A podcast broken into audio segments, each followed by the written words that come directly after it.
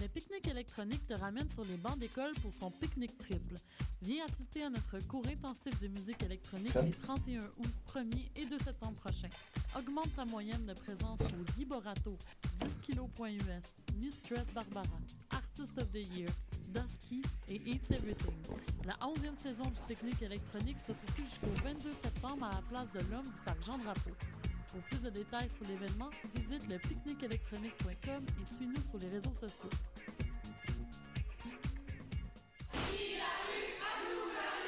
J'annonce donc qu'à l'automne 2012 et à chacune des quatre années suivantes, les droits annuels de scolarité augmenteront de 325 La grève générale, on va se le dire, on la fera pas par plaisir. étudiante n'est pas la fin, mais le début d'une contestation populaire! Réalisé par Santiago Bertolino et Hugo Sanson, Carré rouge sur fond noir suit de l'intérieur la crise étudiante. Au cinéma Excentrice dès le 30 août.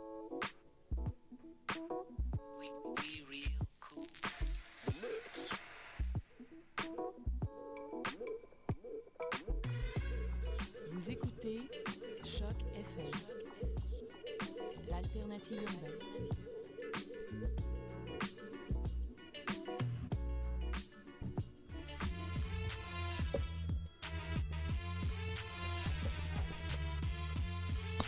Soccer sans frontières, l'alternative foot. Bienvenue, bienvenue dans Soccer sans frontières, l'alternative foot sur les ondes de Choc FM. Avec euh, moi en studio, beaucoup, beaucoup, beaucoup de monde. Mon ami euh, Réginald, chroniqueur londonien. Comment ça va, Red Ça va super bien et toi? Ouais, bien en forme. On a avec nous Sofiane Mendoza, le fondateur, créateur de Mont-Royal Soccer, le meilleur blog sur l'impact de Montréal. C'est un blog parmi d'autres. Merci Sydney, merci. Et un plaisir de revenir à l'Alternative Foot après une absence. Et on accueille un petit nouveau. Max, comment ça va? Ça va bien et vous? Oui, très bien. Merci de Euh, oui, Max qui, euh, qui travaille euh, dans la ligue de futsal de Laval LF5E et qui euh, sera notre chroniqueur invité pour, pour cette belle émission spéciale IPL, spéciale foot européen. On a un invité extrêmement spécial aujourd'hui. On a, l'immense honneur de recevoir avec nous euh, Geoffroy, Geoffroy Garetier. Geoffroy Garetier, euh, bah, ceux qui- il n'a pas besoin de présentation, mais il est consultant sur les antennes de Canal+, les spécimens, les décodeurs, Infosport, euh, enfin, sur, aussi sur iTélé. Geoffroy Garetier, c'est aussi le footballologue. Euh, C'est celui euh, dont, à qui on doit la célèbre formule « Le football est une science ». Merci beaucoup. Merci beaucoup, Geoffroy, d'être avec nous euh, en studio. Footballogue intersidéral, vous, vous auriez dû le rajouter.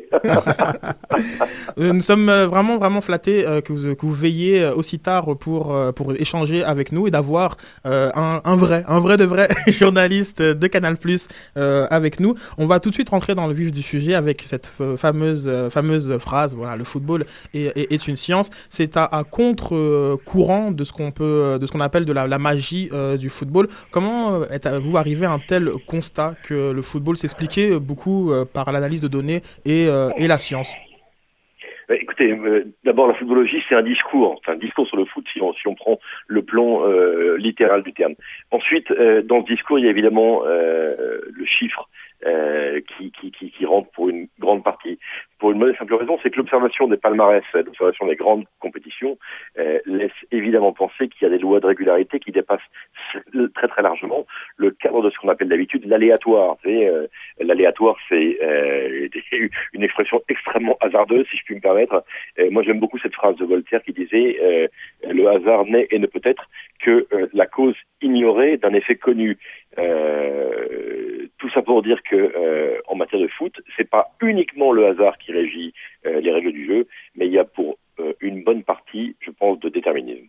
Alors, euh, ologie, ça nous fait penser aussi à, à sociologie, à politicologie, à, à beaucoup de. Qu'est-ce que derrière euh, ce mot, qu'est-ce que vous voulez euh, nous, ex- nous expliquer? Est-ce que est-ce qu'on doit prendre le, le foot comme un, je sais pas, un fait culturel? Je ne sais pas. comme un fait social. Euh, vous savez, euh, les, les, les, les, on va dire les grands euh, euh, sociologues, anthropologues euh, du début du XXe siècle, des gens comme Marcel Mauss, euh, expliquaient, ont, ont- ont créé la notion de fait social. Et le football peut aujourd'hui être très largement, je pense même peut et doit être considéré comme un fait social, un fait social quasiment total, puisqu'en fait, on peut aborder le football par tous les points de vue, par tous les prismes, qu'ils soient politiques, économiques, culturels, euh, euh, euh, ludiques, euh, euh, people, etc. Euh, euh, quasiment tous les chemins mènent au foot. C'est l'objet central de nos sociétés, je dirais même un objet de plus en plus central, et c'est quasiment un des phénomènes, un des derniers phénomènes à pouvoir euh, relier euh, le- une population de manière positive. Euh, donc à ce niveau-là, on peut réellement considérer que le foot est plus qu'une culture, c'est un élément presque constitutif des sociétés occidentales et, je dirais, de plus en plus de la société mondiale. Alors, qu'est-ce qui euh, rend le football Attention, hein, c'est pas, c'est- un discours à la théorique. Euh, maintenant, on va parler de, de, de, de, de faits réels, hein, de faits, euh, de Oui, justement, faits rentrons, exactement, rentrons dans, dans, dans, dans ce, dans ce fait euh, réel. Qu'est-ce qui, qu'est-ce qui sont vos, vos éléments d'a- d'analyse? Est-ce que simplement vous prenez victoire, dé- défaite, match nul, ou bien il y a d'autres, d'autres, d'autres euh, indicateurs comme je sais pas, la, la, la masse salariale, comme euh, je sais pas, est-ce que le club est dans le nord, dans le sud? Comment, comment vous travaillez Avec quels éléments factuels vous travaillez pour arriver à vos analyses? J'ai- je, je suis parti euh, de, l'observation euh, euh, simple des palmarès des compétitions, des grandes compétitions.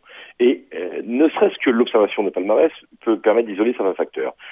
Vous parlez du, nord et du sud, c'est presque une phrase en l'air, mais en réalité, c'est une phrase importante.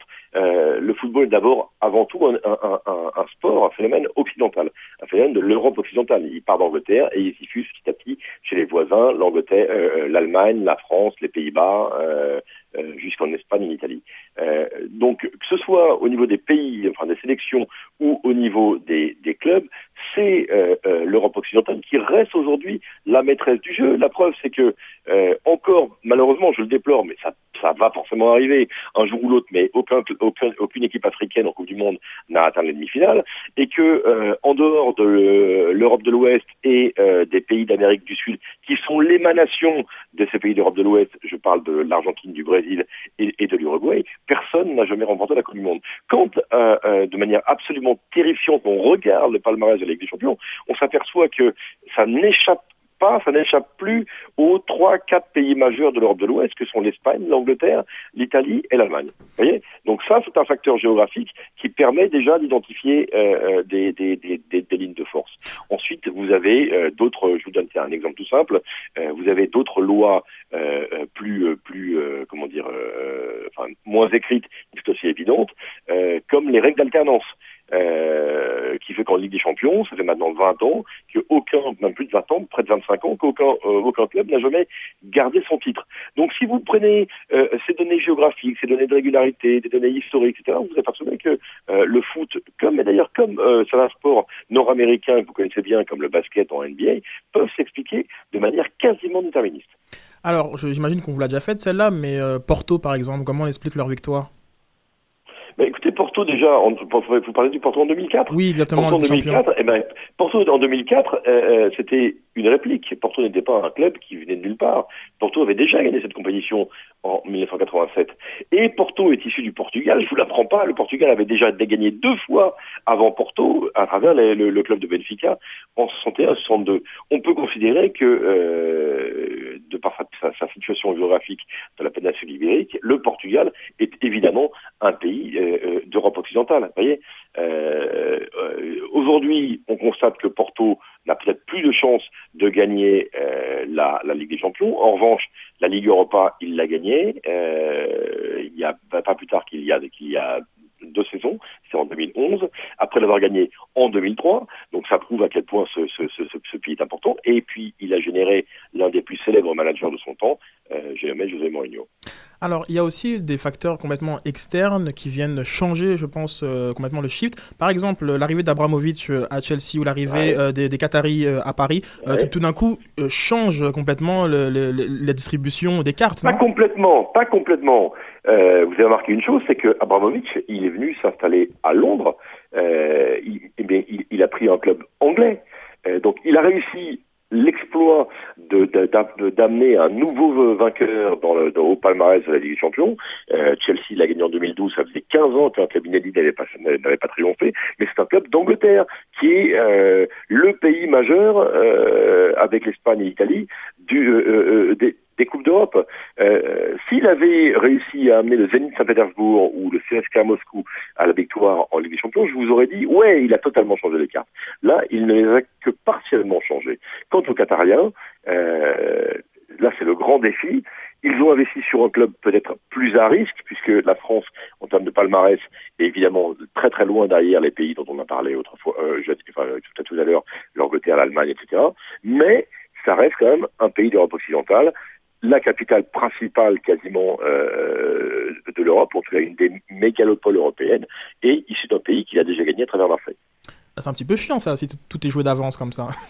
non, tout n'est pas joué, tout est pas joué d'avance, mais quand on vous dit, quand on vous dit que euh, le football c'est la chance euh, ou que c'est le règne de l'aléatoire, on vous ment.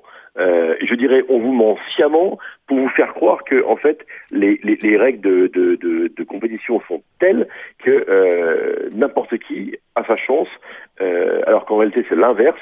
C'est personne en dehors des quelques gros n'a sa chance et parfois, parfois, très rarement, c'est le petit qui gagne. Et encore, ça c'est valable principalement dans la Coupe nationale. On l'a vu avec des clubs comme Calais, euh, qui d'ailleurs ne gagnent même pas, ils arrivent en finale. Donc globalement, je vais pas vous dire que tout est joué d'avance, mais on sait très bien que rares sont les les les, on va dire les poches euh, ou les ou les ou les événements réellement euh, euh imprévisibles.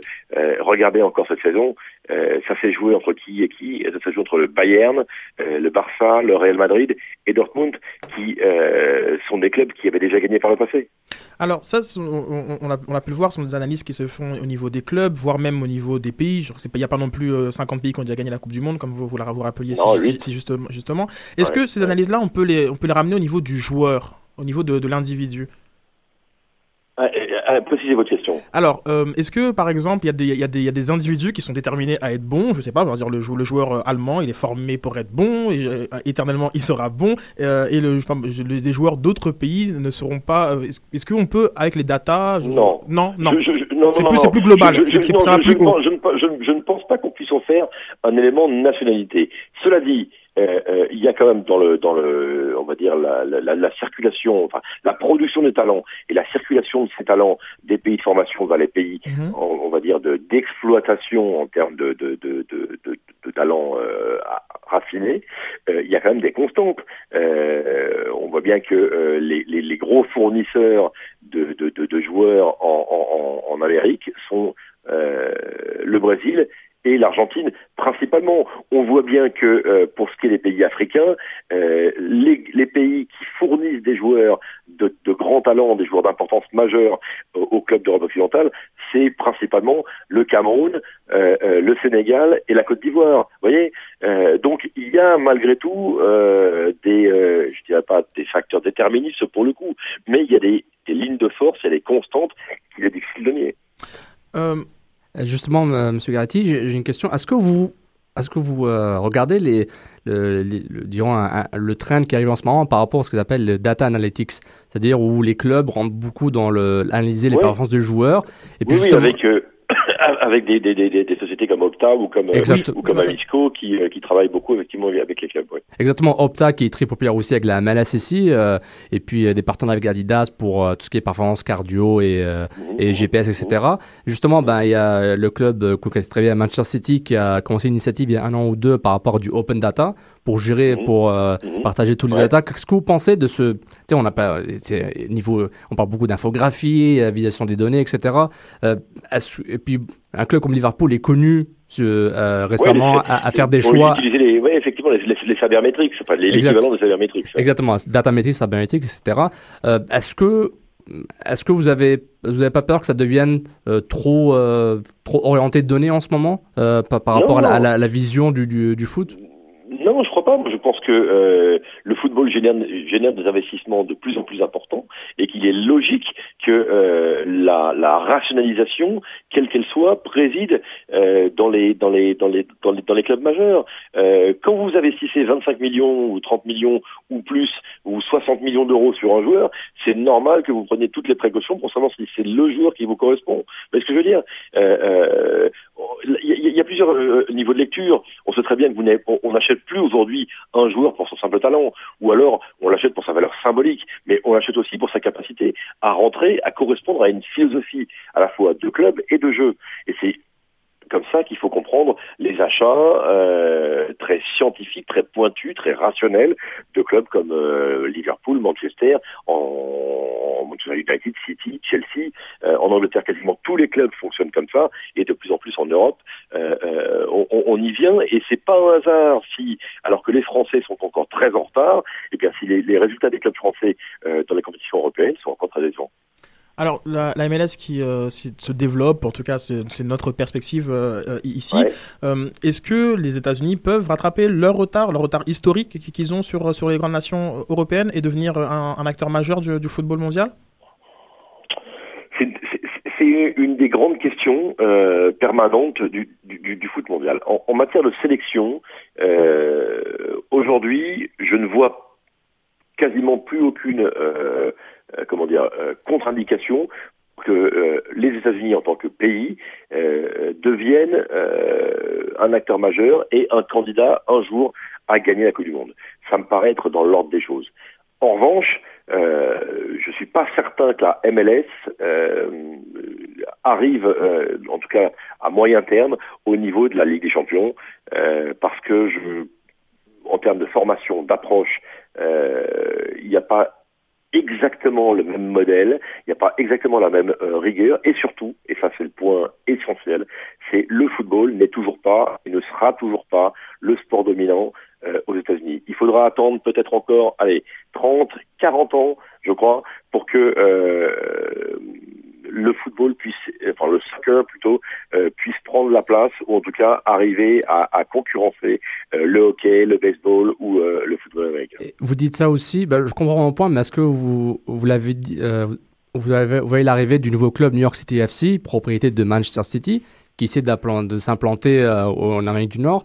Est-ce que vous pensez que ça va accélérer ce processus Je n'ai pas compris le, le, le nom du club. Excusez-moi, New York City FC, c'est un nouveau club qui arrive dans ah deux ans, qui est la propriété de Manchester City qui va l'utiliser okay, comme rien à voir avec euh, avec le Cosmos ou avec les Red Bulls. Non, non, c'est c'est vraiment c'est un, un club qui va okay. avec les Red Bulls directement. Okay. Les Cosmos jouent dans une ouais. division inférieure, mais comme vous savez, il n'y a pas de relégation, c'est des, des franchises, des franchises. bien sûr. Euh, vraiment, il y a quand ça va un investissement de plus en plus gros. Est-ce que vous pensez que ça va changer la donne? Et de, deuxième partie, est-ce que vous pensez, est-ce que vous voyez, bon, avec le le fameux euh, fair play financier qui arrive supposément en Europe et la MLS qui joue avec un, un, cap salarial qui est assez intéressant, mais avec des règles assez souples quand même.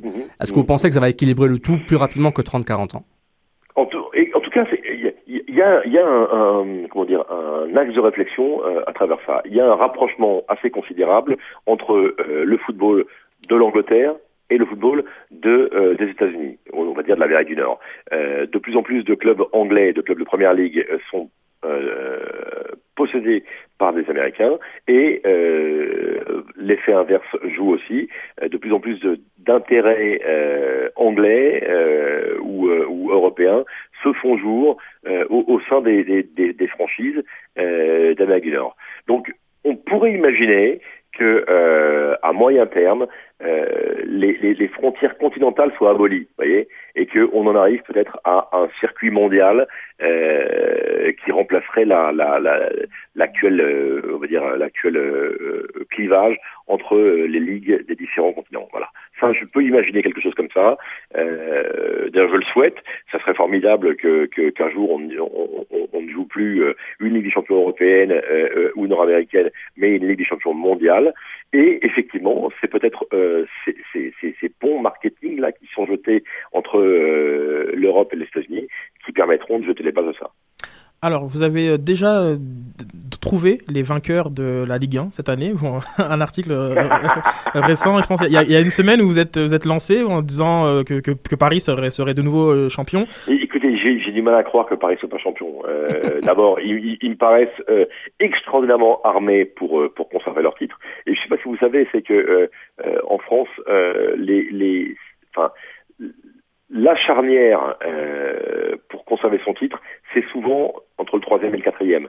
Euh, c'était le cas pour euh, Saint-Etienne, c'était le cas pour Marseille, euh, ça a été le cas, si ma euh, également pour Bordeaux. Dans Bordeaux, c'était deuxième et troisième. En attendant, ils sont plutôt dans la bonne période. Ils ont une équipe dominante, ils ont un budget illimité qui est trois fois supérieur au, budget numéro 2, euh, et personne en France n'a jamais eu un effectif qualitativement aussi fort. Donc je vois pas comment euh, il ne pourrait passer champion. Même, euh, même les Marseille des années tapis euh, comme 80, 93 quand même je, je, je, pense pas qu'on pouvait comparer le Marseille tapis avec le PSG de cette saison.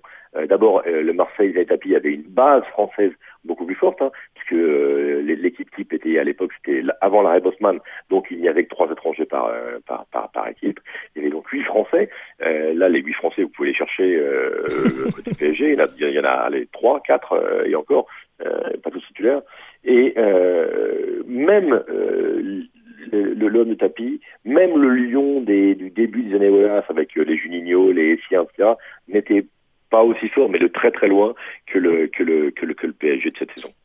Alors, euh, on a euh, un, un, un, supporter d'Arsenal euh, à table et j'aimerais ouais. revenir un peu sur votre article Arsène Wenger, le meilleur manager du monde. Ouais, ouais. J'aimerais que, que, que, vous développiez genre, comme ce, ce concept. Est-ce que c'est pas une approche un peu, un peu trop comptable de, de trouver Arsène Wenger le meilleur manager du monde? D'abord, d'abord, c'était une question que j'ai posée. euh, c'est pas, pas une affirmation. Euh, j'ai effectivement euh, répondu moi par l'affirmative, en tout cas pour, en, en, disant que Arsène Wenger avait réussi euh, à la tête d'Arsenal depuis 2005, alors qu'on lui reproche d'avoir échoué euh, à gagner un titre, ce qui, au niveau, alors pour le coup, comptable, est très vrai. Moi, je vais, je vais, je vais dire, avec les, les contingences euh, économiques qu'on a imposées, que son board a imposé à Arsène Wenger, il a réussi un prodige, un véritable prodige, que je pense personne avant et personne euh, euh, pendant n'avait n'a réussi, c'est-à-dire à garder, à qualifier son équipe pour la Ligue des Champions pour la 16e saison consécutive. Je ne sais pas si vous imaginez, 16 saisons consécutives. Qui est devant? Manchester 18, le Real 17. Deux clubs qui sont soit hyper endettés, soit qui n'ont absolument jamais respecté les règles de bonne gestion que Arsenal euh, s'est juré de respecter. Donc ça, c'est un point euh, hyper important. Les citoyens ne se rendent pas compte, mais que que pèse une vulgaire Coupe de la Ligue ou un, ou un petit Community Shield face à la persistance, la permanence au sommet européen Demandez à Jean-Michel Aulas, qui ce soir a été éliminé avec son club de Lyon euh, de la Ligue des Champions par la Real Sociedad, si euh, il n'aurait pas donné deux ou trois titres pour être en Ligue des Champions euh, cette saison et l'année dernière. Je suis convaincu qu'il répondrait par l'affirmative. Tout à fait, tout à fait. Euh, euh, une dernière question. Euh, si nous on veut jouer les, les, les footballologues, est-ce que vous n'avez, il y avait des, il y a des sites? C'est footballogue. Hein, footballogue, footballogue, exactement. Foot, foot, foot, footballologue, c'est la, la, la, version, je dirais. Euh, méchante euh, que euh, mon ami Roland Courbis avait un jour, avait un jour, avait un jour sorti sur sur RMC mais, parce qu'il était pas content. Bah, justement, ah, il était pas content d'une d'une phrase que j'avais prononcée à son sujet. je peux vous le dire avec l'accent? Le footballologue. voilà. Moi, je, je suis plus modestement footballogue. Vous, mais, mais, vous m'ouvrez. Alors vous, là, vous m'ouvrez une brèche sur. Il y a un, un, un petit, une petite, des petites moqueries, des petites railleries un petit peu sur votre côté un peu Chuck Norris du, du football où vous, vous, vous savez tout avant tout le monde. Comment vous réagissez ouais, un, un, petit les peu garets, les, les, les garettiers de fax. Et, voilà, exactement. Comment vous réagissez à ça genre, comme, Entre nous, entre nous? Ah, mais, écoutez, franchement, franchement, avec énormément de recul et d'humour. Euh, un, euh, vous savez très, très, euh, aussi bien que moi que dès que vous êtes un personnage euh, un tant soit public, euh, vous exposez et vous exposez à la critique. Donc euh, cette critique, elle fait partie du jeu. le discours, tout le monde n'est pas forcément pas, forcé de le recevoir, de le recevoir de manière de manière aussi claire que vous, vous le prononcez. Ensuite vous-même, dans vos discours, vous faites des erreurs, vous avez des excès, euh, que euh, les observateurs sont là pour pour rectifier, pour et parfois pour pour pour pour pour critiquer. Euh, donc ça, ne me ça ne me choque absolument pas. Euh, je dirais, ce qui m'inquiéterait, c'est si je, je suscitais l'indifférence. Euh, vous voyez Ouais, tout à fait. Or, ça, or, ça n'est pas le cas. Donc, euh, euh, je m'en réjouis. Très bien. Alors, je reviens sur ma, sur ma dernière question. Si on, on souhaite faire une analyse du type euh, de celle que vous avez fait sur, sur Benzema, pour, pour prouver que c'était finalement Mhm. un petit avant-centre à l'échelle internationale dans, dans, dans l'équipe dans l'équipe de France. Ouais, Que- euh, vous caricaturez, vous caricaturez Oh, un peu, quand même. oh, Vous caricaturez un peu. J'invite, nos auditeurs, j'invite nos auditeurs à aller voir. Un petit buteur, un petit buteur de petits matchs amicaux. Voilà, Très ça. bien. Donc Euh, j'invite, mais tout le monde à aller voir sur, sur Sport remarquable- 24. Mais c'est un, remarquable joueur de, de, de, de club, Benzema. Très bien, très bien. Ok. Mais Si invitez, invitez, invitez tout le monde à aller voir Footballogie sur Sport 24. Exactement. Effectivement, Et- c'est et- c'est un, c'est- c'est un très bon et, et se, et se faire euh, son propre avis euh, sur, sur, sur Karim Benzema. Donc si nous on souhaite euh, justement euh, euh, euh, faire ce genre d'analyse, euh, qu'est-ce que vous nous recommandez comme, comme approche? Mais euh, euh, par rapport à quoi? Par rapport à Benzema? Oui, bah non pas par rapport à Benzema, genre comme si on souhaitait, genre comme nous, analyser nos joueurs, on va dire c'est ceux d'impact de, de Montréal, euh, quels seraient genre comme les indicateurs les plus, les plus clés pour arriver à un type d'analyse qui pour moi m'a éprouvé par A plus B que Benzema devrait, devrait être sur le banc. Bah écoutez, euh, euh, pour, pour, pour ce qui est pour ce qui est d'un, d'un, d'un, d'un attaquant et d'un buteur, euh, son ratio but par match, déjà un indicateur assez fiable. Euh, ensuite, il y a sa, sa, sa régularité, soit dans le dans le but, soit dans le non-but. Euh, quand vous avez un, un, un joueur qui, comme Benzema, euh, est resté euh, pendant 15 matchs sans marquer, vous vous dites soit euh, plus une série dure et plus elle, dure- elle rend de sa fin, et dans ce cas-là, le jour va venir mécaniquement où Benzema va se remettre à marquer, ou vous vous dites, euh, approche plus cynique, euh, ben on va plutôt aller le, le- le laisser faire un tour sur le banc, ou pas le sélectionner, et, et- et prendre quelqu'un qui pourra marquer. Euh, cette réponse-là, je ne l'ai pas. Moi, c'est une analyse que j'ai fait euh, euh, ponctuellement parce que je pense qu'il y a un problème Benzema qui n'est pas dû au joueur, qui est dû à son personnage et à ce qu'il représente dans, on va dire, la problématique générale de l'équipe de France. Euh, vous savez très bien que Benzema est un, est, est- est- est un joueur qui est issu de l'immigration, et vous savez très bien qu'il a cristallisé sur sa personne à travers son jeu énormément de reproches qu'une certaine société française fait à une autre société française plus euh, plus récente. On lui reprochait de manière totalement aberrante de ne pas chanter la Marseillaise, alors que euh, ma foi, Michel Platini ne la chantait pas, simplement parce que c'est Karim Benzema, c'est plus facile de lui mettre ce, genre de reproches sur, sur, sur le, sur le dos. Et je me demande, moi, euh, en tant que euh, footballeur, donc en tant qu'analyste et observateur, si cette pression que l'on a mise sur les épaules de Benzema euh, par rapport à ses origines euh, n'a pas euh, quelque part contribué à l'inhiber ou à amoindrir ses statistiques en bleu. Alors, peut-être que je vais chercher un peu loin. Je pense que il a besoin de récupérer un peu de sérénité et un peu de tranquillité. Qu'on le laisse tranquille. Est-ce que cette tranquillité doit passer par une période sur banc Peut-être. Je n'en sais rien. En tout cas, je pense que Karim Benzema en équipe de France est très très loin de donner la mesure de son réel talent.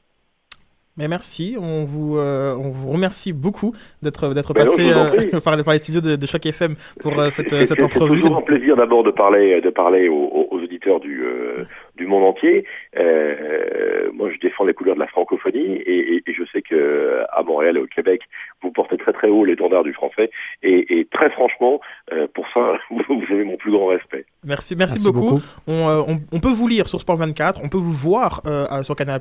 On vous souhaite une belle rentrée de. D'ailleurs, c'est vrai que de, de- demain, demain, je peux vous dire que nous sommes, euh, euh, nous serons en direct euh, dès 17h45 euh, heure française, donc c'est 11h45 chez vous, euh, pour euh, le tirage au sort en direct de la Ligue des Champions sur l'antenne de Canal Plus Sport. Et par la et, et on- dans la foulée, euh, on enchaînera sur les, les premiers spécimens de la saison euh, avec euh, Nathalie Yanetta qui euh, seront en direct de manière exceptionnelle à 19h40, mais euh, surtout euh, qui seront désormais, et ça je tiens à vous le dire, le jeudi. Voilà. Ah, ah, très bien. Super. Le jeudi sur la grille de Canal Plus Sport euh, jusqu'à la fin de la saison. On vous remercie beaucoup. C'était vraiment très très euh, très très intéressant d'être avec vous. On pourrait se donner, on pourrait se donner rendez-vous vers le mois de février hein, pour faire un, un- un petit bilan à, à l'approche du sprint euh, final. On vous remercie. Allez, euh, avec grand plaisir. Exactement. Le rendez-vous est pris et euh, merci encore beaucoup, Monsieur Garetti, au nom de l'équipe de Choc FM. À très bientôt. Au revoir. Bon, bah, Arsenal euh, est un grand club, alors Je comprends pas quoi. C'est un petit grand club, un grand Ah, petit mais club. vous aviez besoin d'un footballologue pour vous le dire. Mais- Fallait un- Footballologue. Fallait un spécialiste. Non, mais en plus, mais- il rejoint exactement ce que je disais il y a longtemps que les Charity Shield et les Cup, euh, les coupes Nestlé ne servent à rien. C'est la IPL ou rien. Donc euh, voilà. Exactement. On en a faut, parlé faut il y a voir un un peu plus grand, euh, un peu plus big Mais c'est fou, c'est vrai qu'il faut voir un peu plus big, mais il y a quand même beaucoup de gens qui se seraient calmés et qui auraient moins demandé euh, euh, que Wenger quitte le club si on avait gagné une ou deux League Cup dans ces huit ans. Je, la- je te le dis. La FA Cup, la FA Cup est la seule coupe qui compte. La Coupe nationale est la seule coupe qui compte dans les ligues. Je Pour te- moi, je suis les, pas en train de te dire ce qui compte, ce qui compte pas. Moi, je- Hmm. tout ce que je te dis, c'est que si on avait gagné le Community Shield, de toute façon, ça sert à rien parce qu'il faut gagner soit la FA Cup, soit le titre pour la jouer. Donc là, on n'en parle pas. Je te parle de la League Cup, par exemple. Si on en avait gagné une ou deux, moi, je pense déjà, il y a des gens qui seraient plus calmes. Moi, moi, c'est le genre de coupe qui sert à rien, forcément. Mais c'est sûr qu'il y a des, il y a des, il y a des supporters d'Arsenal. Je sais, ils auraient moins demandé la tête de Wenger sur le bûcher si on avait gagné une ou deux de ces coupes. Comme par exemple Liverpool, ils ont encore euh, Non, une- les- les- une espérance de vie qui est, qui est un peu plus longue que la normale vis-à-vis de leur passé, par rapport au fait qu'ils ont gagné quoi deux, trois League Cup il y a, au cours des cinq dernières années. Ouais, Voilà, mais Liverpool est devenu un club indifférent dans la IPL et c'est incroyable. Oui, c'est vrai. Donc, euh, Arsenal, je veux pas qu'Arsenal devienne Liverpool. Ah non, ça arrivera pas, ça, je te rassure. Super, super, les gars. Vous avez déjà commencé le débat un peu plus euh, IPL. What's happening? On accueille euh, Julien. Julien, comment tu vas? Bah, très très bien. Là, euh, ce début d'émission était et, et de- assez haut niveau là. hein. Il y, a, il y a du niveau là, donc euh, très intéressant. Tu fais attention, hein. Garretier. Tu te tapes hein, Julien? Ah ouais, sinon on raccroche. Comment euh, Tu te tapes, sinon on raccroche. sinon on raccroche, on, le- on le rappelle. Non, parce que si vous voulez, moi aussi, je peux vous donner une, une analyse. Hein. Je suis un peu footballogue aussi, moi aussi. Hein. Footballologue. super, super. Alors, euh, la, la page, la, la page est fermée, la page euh, science footballogue est fermée. On va aller avec euh, nos bleus et on se replonge dans l'ambiance euh, de samedi euh, passé de la Manita avec le but euh, de Marco Di Vaio. You know, obviously, the better teams are able to rebound from that and not let it affect them. Oh, here's Mapp. Here's DeVayo. Right foot. Tries to cut it back. Left foot. DeVayo. Marco. Oh, DeVayo.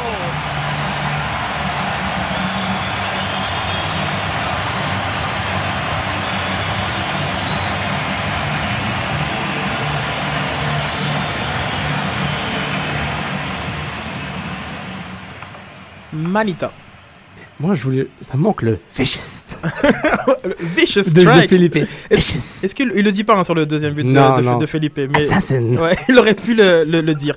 Une victoire 5-0 euh, de, de l'Impact de Montréal face à, à- à Houston. Les gars, je, je vous laisse euh, la parole. On va commencer comme d'habitude, tiens, avec euh, nos Saputo d'or pour le meilleur joueur et trop de Poutine pour celui qui nous a le plus déçu. Euh, tour de table, on commence avec toi, Max. Écoute, euh, moi j'étais présent au match et si je dois donner un sapoutreau d'or, je le donnerais à l'équipe au complet. Ah, non, non, eh, je eh. peux pas. Ok. Wrong answer. Désolé, les gars. Je vais changer de ma réponse. Je sais que beaucoup de monde va y aller avec Divayo, mais moi je vais y aller avec Map parce que High five. c'est lui qui génère l'attaque. S'il n'est pas là, d'après moi, on ne marque pas autant de buts qu'on euh, qu'on fait depuis le début de la saison. Super. Justin Map. Justin Map, Justin Map. euh, MVP de l'année pour le moment. Donc, euh, Saputo d'or pour la soirée. Ah, moi, je vais aller avec euh, Brasileiro.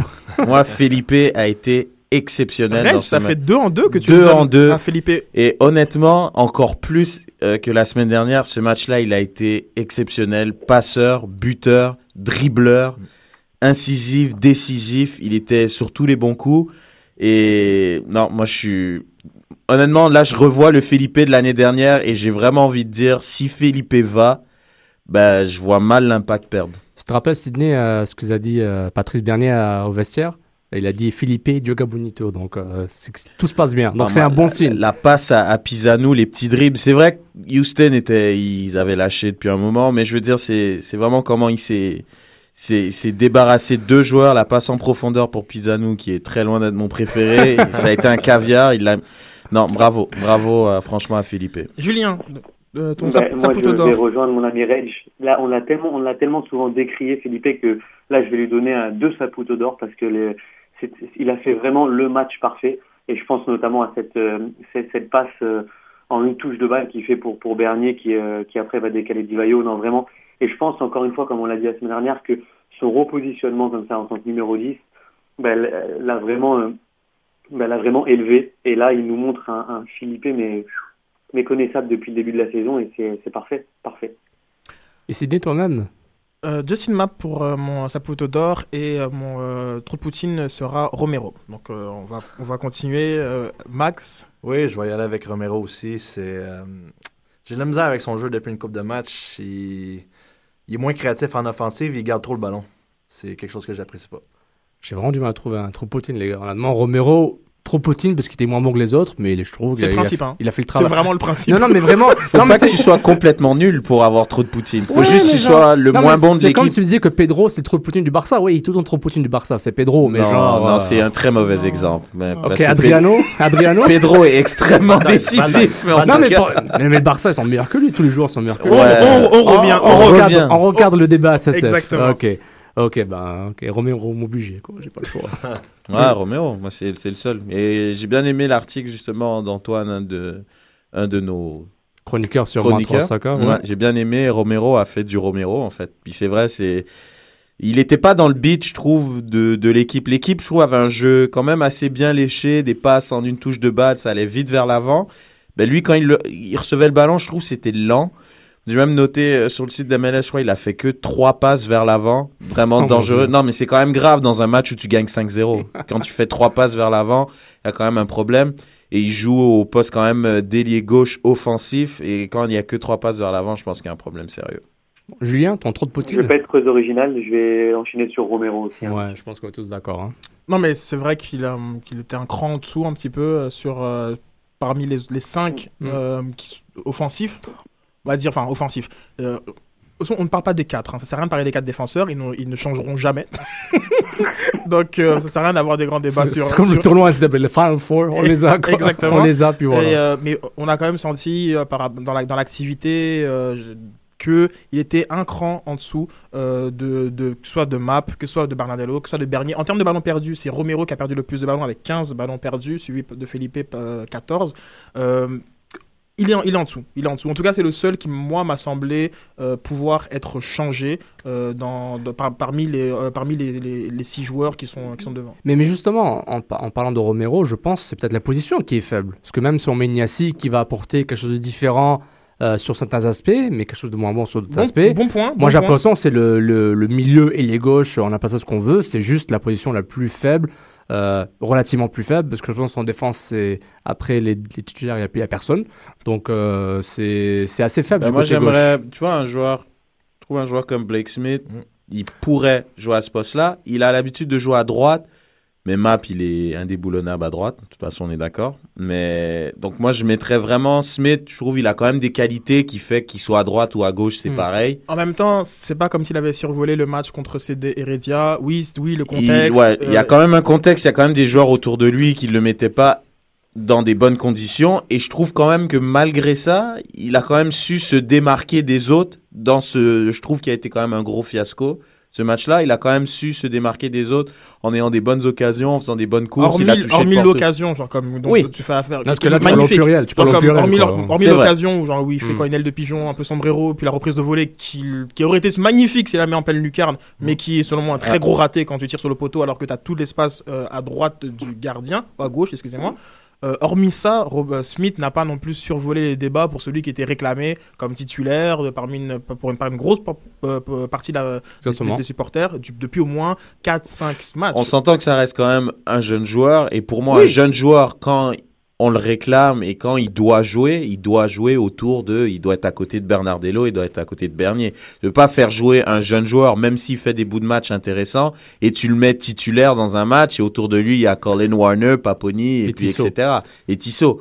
Non, Moi, mais perso- là, on, là, on parle, on peut, on peut y Oui. revenir sur la, sur la gestion, Mm. la gestion du groupe, sur pourquoi. genre comme, euh, vas-y, Sofiane, tu peux, tu peux Non, non, non, non, mais c'était pour ça, par rapport à Maxime, tu, tu m'avais parlé en off là sur euh, Blake Smith. C'est c'est quoi ton, ton opinion par rapport à Moi, titulaire moi, ou pas titulaire? J'aurais aimé que Blake Smith obtienne un départ, au- pas au moins le match de samedi, parce que, comme on dit, Romero, depuis une coupe de match, il n'arrache. Il y a de la misère. Et Blake Smith, c'est vrai que tu qu'il n'a pas connu un grand match contre la Heredia, mais il n'y a pas eu les joueurs pour le mettre en valeur. Et d'après moi, il y a besoin de, de style de Bernier, Bernardello pour le, le faire euh, avancer. Et peut-être Brovski peut aussi l'aider. Oui, exactement.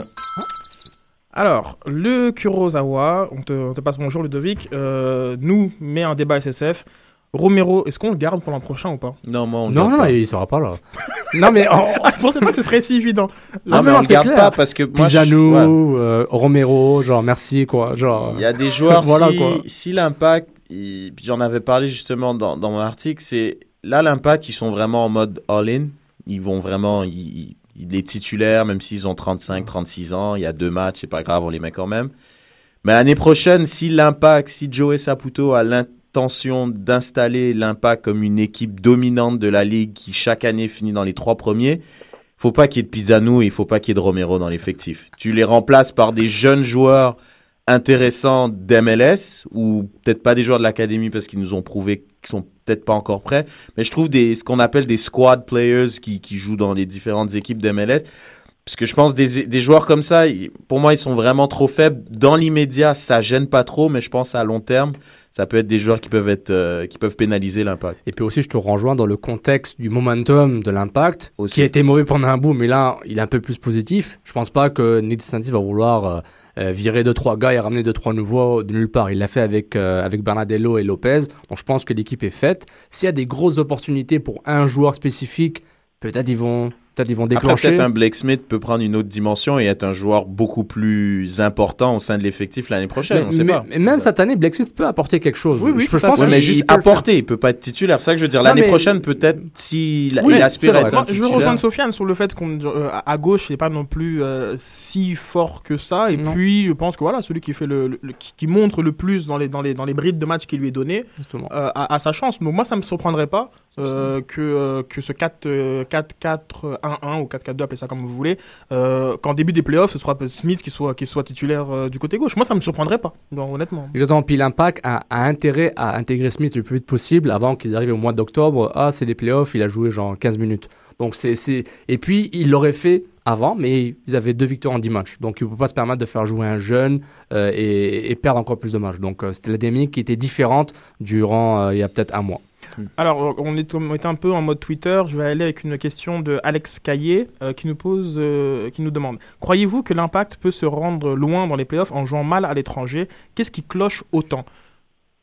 Bah, il joue mal à l'étranger parce que parce que il, il, euh, tout- on revient à ce que Raj dit souvent, Divayo. Tout le monde dit, tout le monde dit ça, Divayo dépendance. Divayo marque pas. Si l'impact n'est pas efficace comme il est supposé l'être, euh, jouer à l'extérieur va très, très difficile. Gagner à l'extérieur va être très difficile. Alors, avant que, euh, que, que Max, euh, Reg ou Julien euh, euh, donnent leur euh, avis, la question a été posée à, à- à Troy Perkins à l'entraînement, j'ai assisté à l'entra- à l'entraînement, et il disait que la mentalité de l'impact à l'extérieur n'était pas euh, la même, euh, qu'au début de l'année, il jouait avec une euh, chip the shoulder, comme, le- Ouais, comme je sais pas, une pression, une pression supplémentaire, etc., genre comme du, du- du- de la nouvelle équipe qui veut, qui, qui veut se prouver, et qui faisait en sorte qu'ils étaient beaucoup plus agressifs Oui. euh, à, l'extérieur, chose qui n'était plus le cas aujourd'hui, et qu'il reconnaissait hein, complètement, euh, Troy Perkins, et que c'était peut-être là que se situaient euh, les, euh, les, euh, les, les faiblesses de, de l'impact à l'extérieur. Je ne sais pas si vous, vous partagez Bah, la même analyse je, que, que je trouve ça vraiment intéressant parce que dans ce genre de situation, il est tentant de dire bon, l'impact, quand ils sont à domicile, ils font le jeu.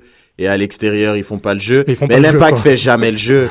Donc, non, mais l'impact a, a juste pas de fond de jeu, donc ils font jamais le jeu. Donc c'est pas les, le cas. hormis les deux derniers matchs, Exactement. on a vu quelque chose. Mais c'est c'est vraiment intéressant ce qu'il dit parce que j'ai vraiment l'impression qu'à l'extérieur, l'impact est passif et au lieu d'être agresseurs, ils sont agressés tout le temps. Ils sont tout le temps deuxième sur le ballon. Ils espèrent avoir des exploits individuels qui arrivent juste pas à l'extérieur pour une raison que j'ignore. Divayo, il marque pas à l'extérieur. Je crois dans ses 15, il a peut-être un ou deux buts gros maximum à l'extérieur, dont un à Toronto et l'autre euh, deux buts, je crois, hein, c'est ça.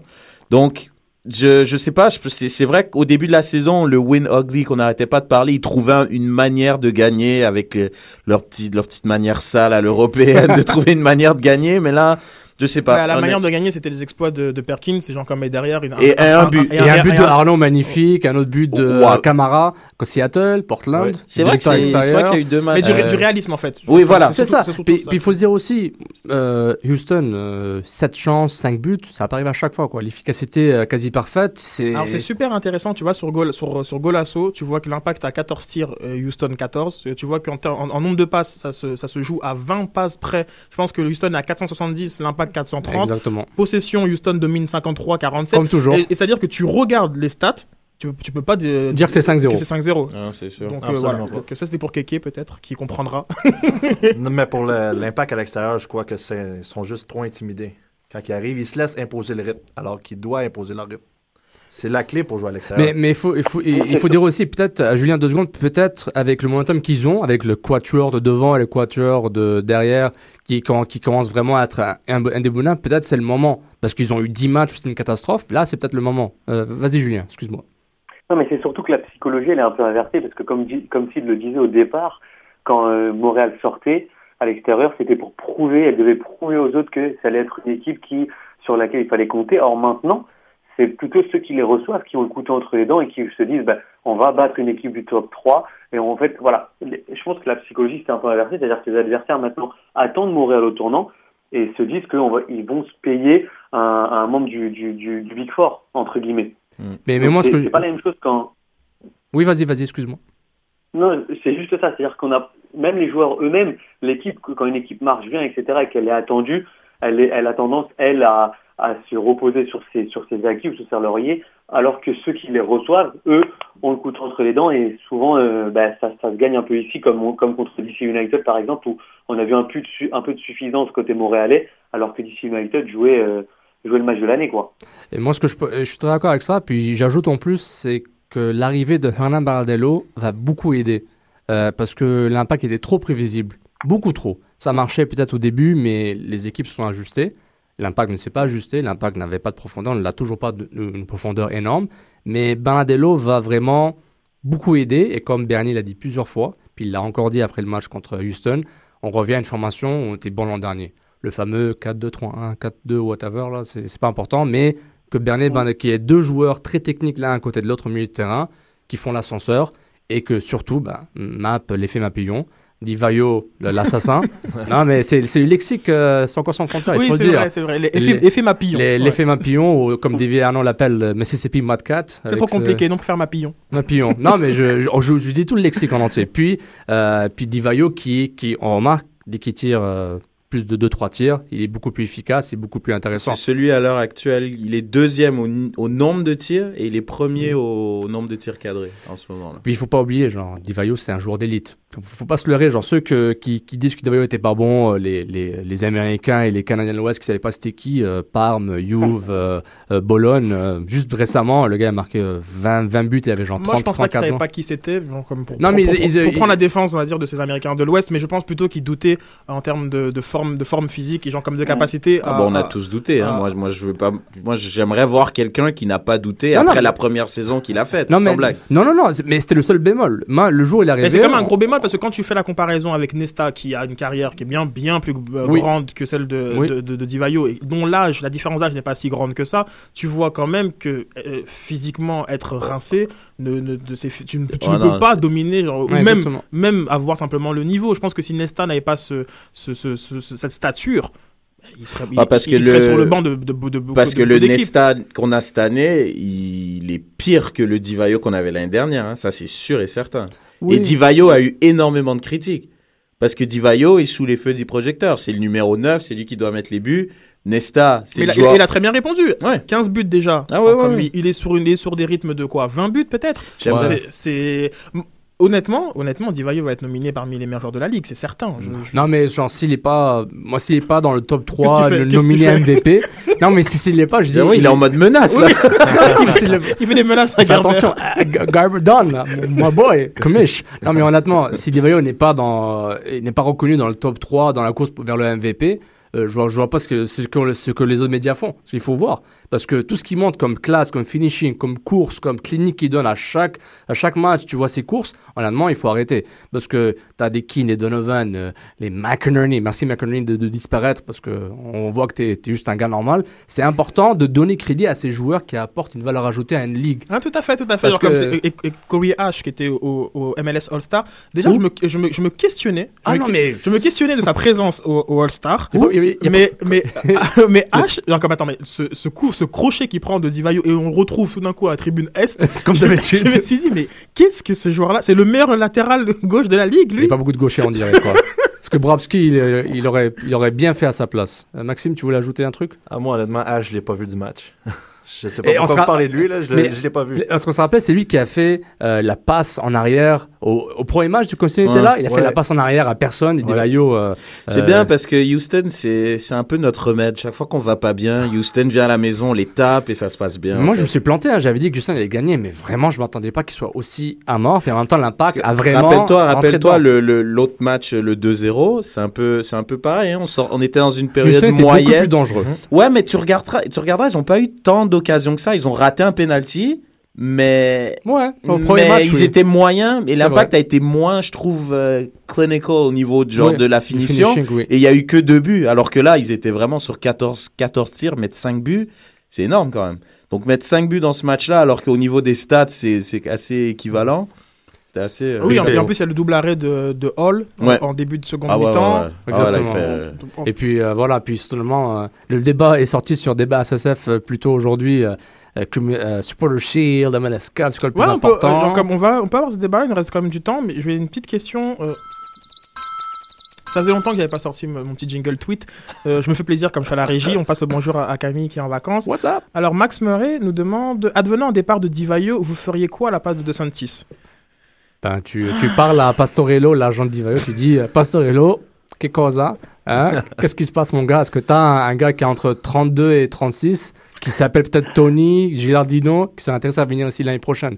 Di Natale. Di Natale aussi, c'est le profil. Vous êtes fou, vous. Di Natale, il peut jouer dans n'importe quel club d'Europe encore maintenant. là. Mais- C'est impossible. Non, mais c'est vrai, mais c'est juste. vrai qu'ils vont chercher dans le même genre de profil. C'est ça, puis le- la force de l'impact de Montréal, c'est qu'ils cherchent, ils, vont chercher des joueurs qui cherchent un, un certain style de vie euh, vraiment familial.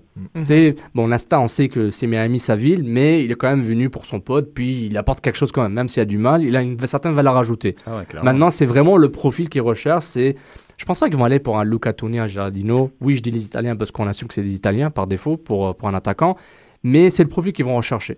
Donc, maintenant, ils sont aussi ouvert une fenêtre avec, le- avec les Sud-Américains, que ce soit euh, Be- Bernardello, euh, il, ouvre une fen- il ouvre une porte à, à d'autres, à des attaquants moins connus qui pourraient faire mal. Les Claudia Biller de Kansas City, ça peut être à Montréal aussi. Donc, Une ça peut être question, est-ce qu'on est-ce qu'on cherche à remplacer les 15 buts ou plutôt on va une, une approche, je sais pas, 7 plus 8 avec deux, deux attaquants un peu plus euh, moyens Moi, Euh, j'irais plus avec ça, perso, parce que aller chercher un mec de 15 buts, tu, tu restreins un peu tes, tes options. Parce que d'aller chercher un joueur comme ça, l'année où tu vas le chercher, comme Divayo, il va avoir une année d'adaptation, ou quelques mois, ou quelques matchs, tout dépendamment. Donc, tu vas te retrouver à un moment où tu n'auras rien de lui. Pas que tu n'auras rien, mais il va pas t'apporter ce que tu attends de lui. Alors que si tu vas chercher peut-être deux joueurs moins bons, mais qui sont déjà établis en MLS, tu peux avoir des résultats immédiats. Ah, Julien, euh, je, te, je te pose la même question et aussi j'ajoute une chose est-ce que euh, en cas de départ de Divayo en 2014, l'impact est dans l'obligation d'aller chercher un joueur avec une certaine stature pour euh, ce volet euh, un peu star que, que, que Divayo a? Ben, moi, je ne suis pas tellement d'accord avec Reg parce que c'est quand même un, un poste ultra important dans, dans la colonne vertébrale euh, qu'on connaît tous bien, le défenseur central, le 6, le, le 10 si on en a, et l'attaquant. Alors, honnêtement, je préférais moi miser sur un, un 15-20 buts euh, si je dois mettre euh, l'argent plutôt que deux moyens, en fait. Euh, ça, c'est la, la première chose. Et la deuxième chose, c'est qu'on a besoin, en fait, d'une d'une tête d'affiche de, de quelqu'un qui va porter l'équipe, qui aura cette stature que qu'aura puisqu'on sait que Nesta va, va terminer sa carrière hein, à, la, fin de cette année, ce qui est, ce qui est normal. Donc si coup sur coup tu perds Nesta et Divayo, il va falloir, à mon avis, euh, aller faire un gros coup sur, euh, sur le marché. Il y a quelque chose qui revient souvent du côté de l'impact. Euh, vas-y, non, vas-y. Euh, Et qui, qui- qui revient du côté de l'impact. Nick DeSantis l'avait dit très rapidement, c'est que l'impact est convaincu, puis je pense qu'ils ont raison en grosse partie sur certaines équipes, les défenses MLS sont tactiquement très, très- pas, pas très matures. Donc ils vont rechercher des profils de joueurs qui vont savoir vraiment... Des renards, quoi. Des Ouais, renards ouais. et Plus que disséquer... des joueurs physiques, Bernier, vrai. Bernardello, Map, euh, des gars qui vont vraiment disséquer ces, ces, ces organisations défensives et vraiment les matraquer. D'où un gars comme Shelly Baum qui a, il rapporte une certaine aisance technique au niveau de la gestion du personnel et des entraînements. Et puis c'est vraiment, c'est ça le profil qu'ils vont rechercher. Donc peut-être un gars comme Luc- Luca Toni n'aura aucun sens pour eux. Un gars comme euh, Van Nistelrooy, bon j'exagère, euh, Van Nistelrooy en moins bon. non mais non non. Ça, il est parti. Non, non, mais, non, mais cherche, cherche des Non, grands gars, des grands dire. Mais je dis un Van Nistelrooy en moins bon, parce que Van Nistelrooy est extrêmement technique. Mais tu vois, le genre de profil vraiment qui vont vraiment savoir disséquer les équipes adverses et vraiment utiliser des, utiliser des mots-clés comme vicious, clinical, assassin. C'est ça qu'ils recherchent. Juste pour. Euh, que- Vas-y, vas-y, Julien. Non, c'est surtout que je rebondis là-dessus. C'est vrai que les défenses, elles sont quand même très, très, elles manquent de maturité, elles sont très naïves. On voit bien sur le, enfin, toi, en tant que défenseur, si sur le but que Divayo il met, enfin, impossible de se prendre le crochet de, que se prend H, il me semble, sur le, sur ce but-là. Non, mais c'est ça, et surtout, genre, comme le, euh, comme le, quoi, c'est Jankovic qui, qui se prend euh, un crochet plus ou moins similaire, euh, là, y a- DC United, contre oui. DC United. Je veux dire, le but de Philippe, il, se- comme le défenseur, j'oublie, c'était Euh, quoi son nom? Sarkozy. Jean Sarkozy, qui était bon, très bien placé, genre, comme Mais le, le- le- il- le- il- le tir est parfait, il y a, rien à dire. Mais sur le cas de, de Divayo, sachant qu'on connaît, qu'on sait que Divayo euh, aime, aime crocheter avant de frapper, Ah donc comme ouais. il est plus, plus à l'aise en faisant ça. En tout cas, bref. Ouais, Euh, euh, vas-y, vas-y. Ouais, mais je suis, elle est super intéressante, euh, l'intervention de Sofiane, parce que c'est vrai qu'en regardant les défenses, puis on en parlait aussi, mais c'est quoi ces physiques là? Ils sont, ils sont, ils sont Ils extrêmement sont hyper costauds, gros, comme extrêmement si gros. mais il y a personne qui a un physique comme ça en Europe pour jouer au foot sans blague. Alors, euh, l'américaine. Ouais, ils sont. Alors parfois, parfois lorsque, des, des- noms sont, sont lancés, vous nous voyez, vous entendez un peu, un peu rigoler. Pourquoi? Parce qu'on met quand même un facteur de carnet d'adresse de, de Nick DeSantis. On, on, on, sait environ comme dans, dans quelle ligue il est capable d'aller chercher des joueurs. On sait un petit peu le profil. Mm. C'est pas, euh, c'est pas pour dire que l'impact euh, est un- ne peut attirer euh, des, des- des très très grands joueurs. L'a déjà fait, comme Nesta, Divayo. Mais il y a quand même un lien. Il y a un lien affectif, il y a un lien familial, il y a, il y a un lien communautaire qui permet ce genre de, de, de, de choses et que l'impact doit encore prouver une capacité d'aller chercher un, un, un, Essien ou un Drogba ou d'autres joueurs qui n'ont pas nécessairement une affinité quelconque avec, euh, avec la ville de Montréal. Et, euh, et là, il y a encore un travail à faire. L'impact doit encore se prouver. Euh, pour le moment, Drogba qui a, qui a dit euh, cette, dans une entrevue cette semaine qu'il était intéressé par la MLS, tout porte à croire que ce serait plutôt vers New York que, euh, que, vers, que, que ici. Mm. L'impact a encore un travail à faire pour aller chercher d'autres euh, genre, d'autres joueurs, euh, d'autres types Mais c'est positif qu'on dise les noms de Drogba et Montréal en même temps. En, en Oui, disant, en oui. disant pas que c'est une fantaisie totale. Non, c'est pas une fantaisie niveau totale. salaire, un mais il y a des choses mais- qui sont plus crédibles que d'autres. Exactement. Donc, euh, et même, même pour Montréal, même si Montréal a réussi à, à ramener Divayo et Nesta, il y a quand même des noms qui sont plus crédibles que pour. Pour- évidemment, évidemment, on rentre pas dans le running gag. euh, oui, euh, Bernardello est un nom italien. Ben, Bernardello, ce qu'il est bon, quoi. Euh, puis la moitié des Argentins sont italiens d'origine. Donc euh, les, les blagues qui fait que, que font certains observateurs, ben, bon, ils devraient faire des recherches Alors, avant. c'est quand même euh, une petite première, euh, le, le 24 août, et la première victoire de euh, Mauro Biello sur, sur le banc. Qu'est-ce que vous en faites? Quelle est la part de responsabilité, selon vous, euh, qu'a euh, que Biello? Vas-y, Maxime. Ah, honnêtement, je crois pas qu'il y ait eu la- la- le gros mot de la victoire. Je crois que Chalibah m'a quand même donné ses directions avant le match. Euh, les joueurs savent que c'est lui qui est en poste. Et euh, il voulait. Chalibah me l'a dit, il s'est excusé à ses joueurs. Je pense que les joueurs ont montré qu'il était. Qui, euh, Qui était pardonné. Exactement, qui était pardonné. Et puis c'est intéressant. Moi, moi j'étais énervé avec des commentaires. Euh, Montrebello ça prend la victoire. Montrebello n'a rien gagné. C'est le club qui a gagné. Ah, exact. Les, le Ah, club, c'est le club qui a gagné. Point barre. Et Montrebello a autant de crédit que Chalibom durant les victoires qu'ils ont eues parce qu'il faisait partie du staff. Il est, il est le premier assistant du, euh, du club. Il est là pour, il gère les entraînements avec Comme Chalibom. Youssef Ebda, comme. euh, Youssef Daha et Philippe Lolafroy, exactement. Voilà, Donc il faut exact, pas. T'as aimé voilà. ça T'as aimé ça avec l'accent J'ai aimé. J'attendais, je l'ai je l'ai un peu écorché juste pour que tu me le proprement. Ok, en fait. attends, je vais répéter. Etihad Stadium. Voilà. Voilà. c'est pas Emirates, c'est Emirates. Donc, Ah, pas, pas, une, pas une responsabilité particulière Ah, non, non, non, à, à- à Biello pour cette victoire. Mais euh, une expérience acquise qui est bienvenue pour lui. Exact. Lui qui se sent prêt, je pense, pour être un entraîneur-chef en MLS. à près. mais je dis, lui, il se sent prêt. Ah. Mais voilà. Mais après, euh, c'est à Nick DeSantis de gérer ça et Joey Saputo. Pas avant 3-4 ans.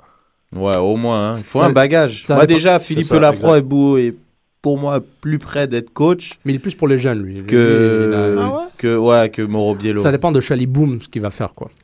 Alors, Chaliboum, en parlant de Chaliboum, euh, euh, donne, euh, donne, donne, donne G- Garber, qui a- Garber qui a lancé un petit coup de fil, Oui, un, hein. un petit coup de fil, un petit appel de courtoisie euh, à Joey Saputo pour savoir s'il avait des problèmes à gérer son coach. Est-ce que tout allait bien à l'interne, s'il a besoin d'aide euh, pour, euh, pour, pour, pour, euh, régler ça? Qu'est-ce que vous pensez? Est-ce que c'est une procédure tout à fait, tout à fait normale? Est-ce que vous pensez que c'est un peu de l'ingérence? Et qu'est-ce que. euh, Moi, moi, je vois pas pourquoi Joey Saputo était obligé de, de faire Ouais. une comme ça. Je trouve ça vraiment, ça a aucune valeur à savoir. Ça donne un peu de, de rumeurs et de TMZ mais honnêtement, moi, je trouve que c'est. On dirait, que c'est le proviseur qui frappe sur, euh, sur le parent, dire ton, ton, ton enfant il est indiscipliné. Je trouve ça vraiment ouais, nul. C'est moyen, je trouve, de juste lancer ton, ton coach sur la place publique comme ça. Je trouve. euh, Et devoir te justifier, Ouais, voilà, qui doit se calmer, qui. Non, je sais pas. Je trouve Donc il, quelque il chose aurait qui pas serait- dû, il aurait pas dû le sortir. On pense que ça, ça, arrive, ça doit arriver très souvent. peut-être, Oui. euh, Ouais. Mais à l'interne, Mais ça doit rester à l'interne. Ouais, ouais, mais, clairement. mais, mais aussi, j'ai contacté la Lexus du football, puis ils m'ont confirmé que Chalibom a été suspendu plusieurs fois en tant que coach. Mais ils n'ont pas pu dire combien, parce qu'ils n'avaient pas de statistiques aussi vieilles que ça. Donc, c'est un comportement que que l'impact s'attendait à. Donc, euh, ah, surprise ce côté. ton hashtag Captain Obvious. Captain Obvious. super les gars, super. On continue le débat sur euh, Mont-Royal Soccer. On, continue le débat sur, euh, sur Twitter avec le hashtag débat SSF. On remercie Fred Couture, Vladimir Mathieu, Max Murray. On remercie aussi Saul Paul qui nous écoute avec TuneIn. Donc écoutez-nous sur TuneIn, sur iTunes, sur, sur Stitchers, etc., etc. Merci, merci beaucoup à tous. Envoyez-vous vos questions. On, on a grand, grand plaisir à vous répondre. On est maintenant 700 followers sur, euh, sur Twitter, donc euh, bravo. Bravo, bravo, bravo. Super. Et on se laisse, euh, on se dit à mercredi prochain pour une heure de soccer. Merci beaucoup les gars. Au revoir. Au revoir. Au revoir.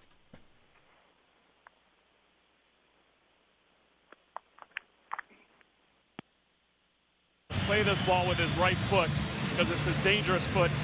Brings it back to his left foot and he finishes it with just as much class. There's a great through ball here. Justin Mapp to find the space. Opts play with his left foot. And Corey Ash did everything he could. Figured he's going to play with that right foot.